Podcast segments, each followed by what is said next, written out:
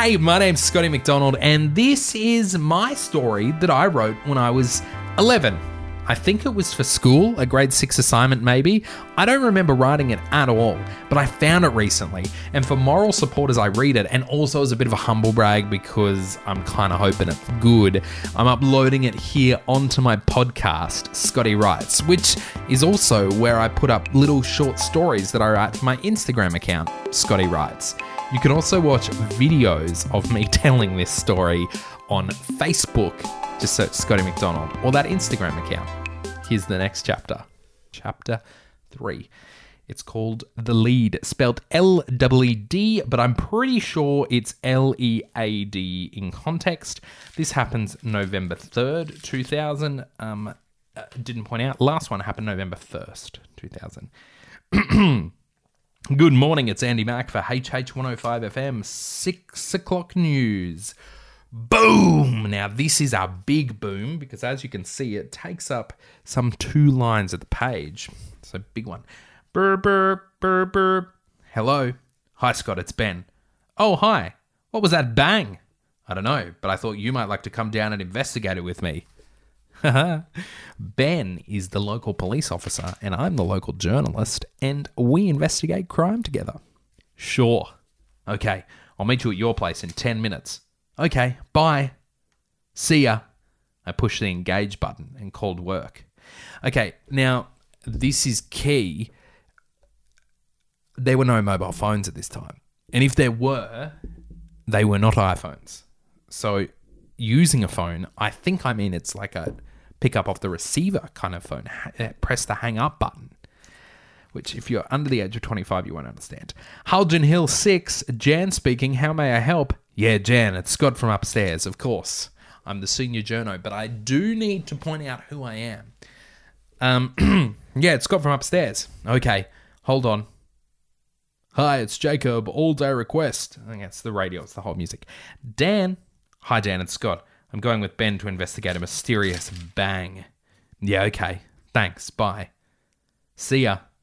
Okay, so I think that I feel the need to explain certain parts of my day to the reader. Okay. See ya. Just then, a patrol car pulled up out front of my house. He's early, I thought, but I ran out in my PJs to find out what he was doing so early. Scott, gotta go to a meeting, he said.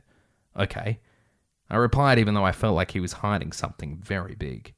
So I got dressed and managed to find the house, and it was Rowan Whiter's house. I wonder who did it, I thought to myself sarcastically. Then a woman's voice yelled, Oh, I'm so glad you're here.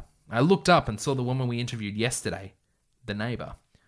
Oh, thank you. I needed to tell somebody, she said, gesturing with her hand, telling me to go towards her house. Just then, a man that was about five foot five walked across the road. The old lady burst into tears and screamed, He did it! He blew up the house! The man looked at her and said, Oh, shut up, you old fart. Got her. He paused and looked at me. Yeah, I did it. Hey, you're the local journo, aren't ya? He continued. I probably have billboards up around town. I don't even know. Yes, I answered. And would you do a camera interview? I questioned. Oh my gosh. so this guy is getting about town, blowing things up, admitting to it, and I'm like, "Yeah, great to meet you, son. Will you do an interview for camera? This is a heck of an exclusive. Can you imagine the way we'd watermark that film? Guy that is a master criminal and is responsible for murder and mass destruction speaks exclusively. And to my surprise, he gave an immediate yes. Ah, oh, easiest interview I've ever scored. I thought this was a good idea while Ben wasn't here. What? So we went down to the station and into one of what we call color studio. It's basically a black room with different colored lights in the roof. What we do is put the person we interview under a color spotlight, then we interview them. Just makes it look good. Okay, that doesn't exist in the TV station I work for now, just in case you're wondering. There's no, and also we don't bring criminals that are known to have blown buildings up back to the TV station before alerting the police. Okay. Um.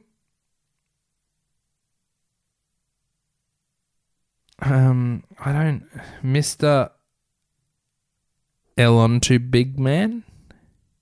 His name is James Galontu Big Man.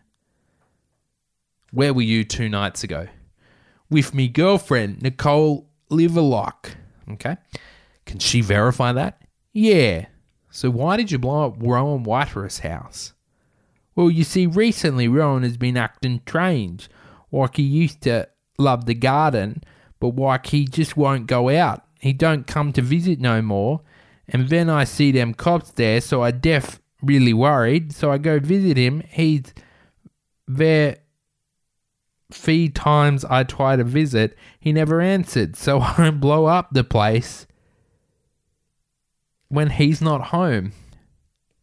It should scare those cops off, and then that woman can come live safely with me. Huh?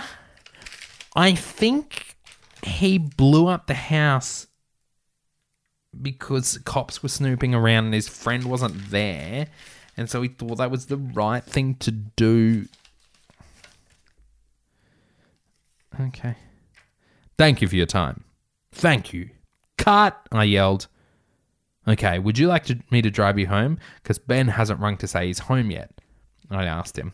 Yeah, thanks, he replied. So I took him home, and about half an hour after that, Ben came to my house, so I told him what happened and took him up to the station to show him the tape. Okay. Okay. This is all very strange, isn't it? Wow, I've never been in this part of the building before, you know. Ben said in a fake amazed voice because I had a feeling he was nervous about something big. Yeah, it is pretty cool, I responded. Then we heard, Ben, done, out of his radio. Then he said, Quick, we've got to go down to the resort. The kidnappers are there. How do you know there is more than one? I questioned him. I just do, he responded. What does done mean? Um, done on near Esplanade, and our Esplanade is the resort. Right. I'm confused now that I knew Ben. I'm confused now that I knew Ben was lying. Okay, this. I think I must have been tired when I wrote this chapter because it is a mess.